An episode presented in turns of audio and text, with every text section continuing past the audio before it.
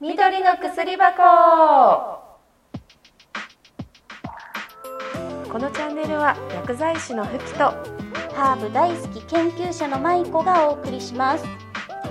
漢方やハーブなどの力を使って日常の健康に役立つ情報をゆるーくおしゃべりするチャンネルです。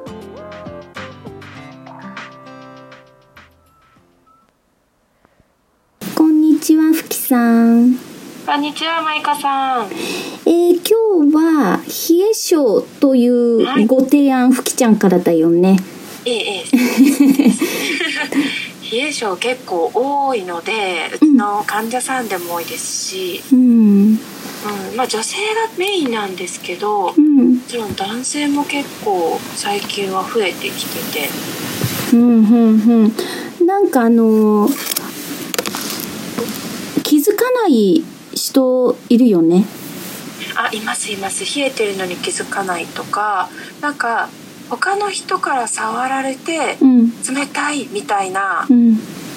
人とかも結構いるし、うんもう本当に冷水に浸かったみたいにものすごい冷たいっていう方もいるのでうん冷え性っていろいろでう、ん。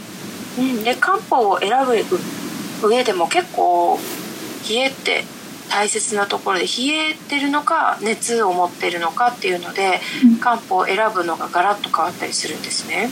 熱を持ってる？そうそうそうそう冷え性でもうん。実はのぼせが一緒にあったりとかへー。いろいろ実はあるんですよ。うーんあそうなのかじゃあやっぱりえっと漢方だったらジンジャーとかサフランとか。そうですそうです。うんうん。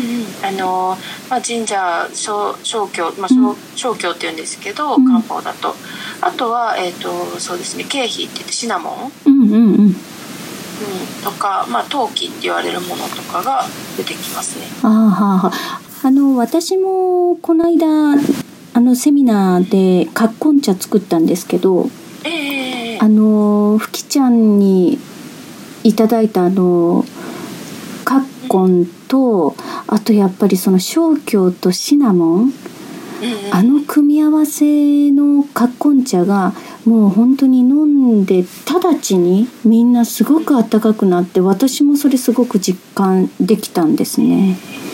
そうですね。うん、だから本当に、うん、ええ即効性あるなって。そうそうなんですよ。うん実は結構その漢方って、うん。あの体質改善だから長く飲まなきゃいけないとかっていうのがうん。よく言われるんですけどそんなことなくてうん。割と本当にすぐ効いてくれる漢方もあるので特に葛根茶、まあ、ベースは葛根湯ですよね。葛根湯とかもすぐ効いてくるし、うん。うん。なんかは、うん。うん割と早い場合もありますね。いや本当にあの速さにちょっと驚いて本当に飲んでもう数分うん、で温まって。そうですようね。うそう。びっくりしました。みんな言ってました。あ本当ですか？うん。嬉しい。そうそうあと私サフランもまあスパイスの一種ですけど漢方でも使うかな？サフランだと漢方だとどういう名前になるんですかね？ええサフラン。ちょっとわからないですけれどもあの婦人病とかに漢方では使うのかな？まああのハーブでも使うんだけれどもあの血の巡りを良くすると言われていてええでまあ妊娠中の人はやめた方がいいみたいなんだけれどもへえ。はいでねそれもすごいあの血液の循環よくしてで最近はねそれ認知症にもいいっていうふうに言われてるのよね。なるほどなるほど。あと紅花ですかね。効果って言っていや紅花ではない、紅花ではないんですね。うん、あの地面の近くに生えるクロカスの一種なんだけれどもうんそのめしべだけ使うっへていうえ。サフラン。うん、サフラン。よくあのパエリアとか。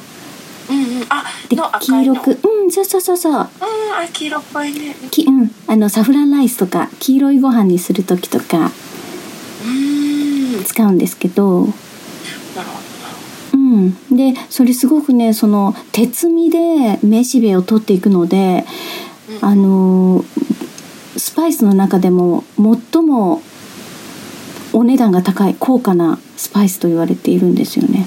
ええそうなのよ。ほんのちょっとだけでねもう何千円とかしてしまうんですよね。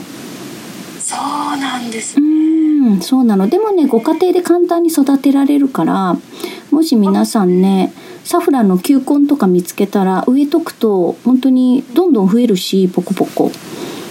あじゃあ強いんですね。その生命力というか。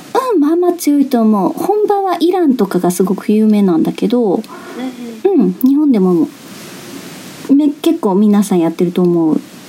ええうん、でねやっぱりねその飲むっていうとそうジンジャーとかすごい効き目あるなと思うんですけどあのお風呂とかに入浴？入浴剤としてあの毎年冬至の時は柚子湯に入るよね。うんはいありますね。ねあれって昔からでこう理にかなっていて柚子はその血行を良くする働きがあるから冬至の寒い時に柚子湯に入ろうっていうのはそれを狙っているんだよね。ああなるほどなるほど。うん、でその他にもあの体験談だけでじ実実体験なんだけれどもあのローズマリーローズマリーのドライローズマリーをあのガーゼとかってこうちょっと袋縫ってその中にローズマリーを入れるの。うん。結構たっぷりあの握り拳ぐらい入れてええでそれをお湯にあの普通にドボンってつけとくと本当にね上がっお風呂から上がってしばらくずっとポカポカ。へえこれはすごかった。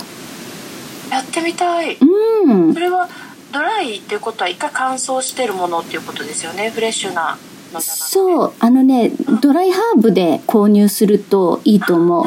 自分でね乾燥するってすごく難しいので、うんうんうん、カビとか生えたりとかしてね。なのでドライハーブ大量に、まあ、買えたら買ってでそれを作ってお風呂に入れると本当に良かったです。えー、今度やってみます。うん。色とかは出るんですか？全然出色ねやっぱり出ますよ。うんうん。うん。出る。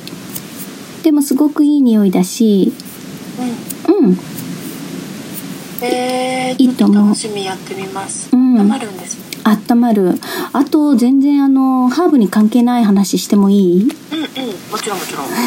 あのこの間足が冷えたなと思って夜寝る前に。うんうん。でたまたまあの青竹踏みをしたの。ああえー、えー。そうしたらもう本当に足がずっとポカポカで そうそうそう。あのやっぱ足裏ねツボがたくさんあるので。あそうなのね。そうたくさんあります。でプラスその、踏む動作うん。でこうふくらはぎがよく動くじゃないですか。うんうん。でそうするとそのポンプ機能でうん。末端に行った血液がこう戻ってくるようになるのでう、んうん血液の循環が良くなるよくふくらはぎはね第二の心臓とかって言われるんですけど、ううん。んそういう意味でやっぱりそういう青竹踏みとかをやると結構いいかもしれないですね。なるほどね。いやもうびっくり。あとあの寒かったら私北海道とか張ったりするんだけどうんうんうんうん。ずっとねなんか肩甲骨の間とか腰とかに貼ってたんだけれどもうん。あのある先生がいや太ももの前のあたりにを温めてくださいみたいなことを言ってらしてもうやったらねもうすっごい全身ポカポカになったの。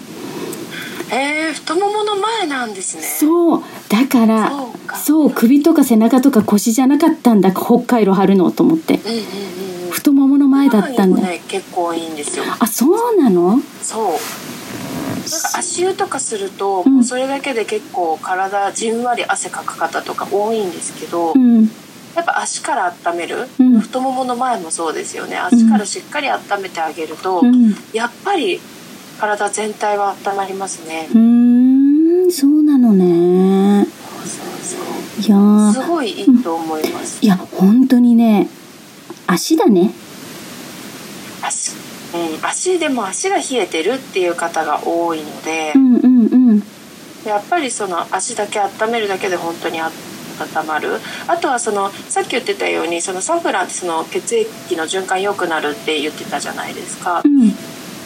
うん、それと一緒でやっぱケイシとかそのシナモンとかも血液の循環を良くする。さっき私が言ったあの紅花うん。効果っていうのも、うん。血液の循環を良くするおけつっていうのを取ってくれるんですね。ほーの方って足先が冷えて頭がのぼせるっていう方も多いので、うーん。そういう場合もやっぱいろいろ生薬とかも使ってっていただいてう、ん。で足を温めるとうん。のぼせが強くなると思いがちなんですけど足温めると血液が回が回るのでのぼせにくくなったりするんですよ。なるほどね。そうだからやっぱ足結構重要ですうね。ん。足結構重要だね。重要重要。ううんんじゃあ今日のまとめといたしましてはうん足？そうね。あのー生薬とか、うん。ハーブとかをうん。一旦置いといて、うん。足を温める。そうだね。足湯とかすると、うん。絶対でもいいと思いまいや本当にそうね。す。うん。うん。うちもだってよもぎ虫絶対足湯やりますもんね。ああなるほどね、うん。よもぎもいいよねよもぎもいいですよ。よもぎもいいんですよ。うんうんうん。本当によもぎ湯とかすごい温まるもん。そうそうそうそう。じゃあわ足ですね。足だね。じゃあ今日のまとめはハーブでも漢方でもなく足だね。そうですね。まずは足を温める。うん。それがダメだったら、うん。ハーブとか漢方とかうん。ちょっとやってみる、まあもちろん最初からハーブとか漢方とかでもいいですけど手軽ですからね。そうね。足するだけでよかったり。そうそう。ドライヤーで足温めるだけでも全然違いますからえ そんな技があるの？そうなんです。ああのお風呂上がりにうん。髪バーって乾かした後、うん。足のツボで、ううんんと三陰交ってよく結構有名なねくるぶしから指4本分上のところに三陰交っていう女性にいいツボがあるんですけど、うん。そこをこうドライヤーで温めてあげる。で血行良くなるのでうんうんうん。そうお灸とかできない人はバーってちょっと温めてあげるだけでも。なるほど。わかりました。じゃあ冷え性にはまずとりあえず足を温めるのを試してもらう。そうですね。ねやってみましょう皆さん。はい。やりましょう。はい。はい。じゃあ今日はありがとうございました。はい、ありがとうございました。ははい。それじゃあ。い、失礼します。失礼します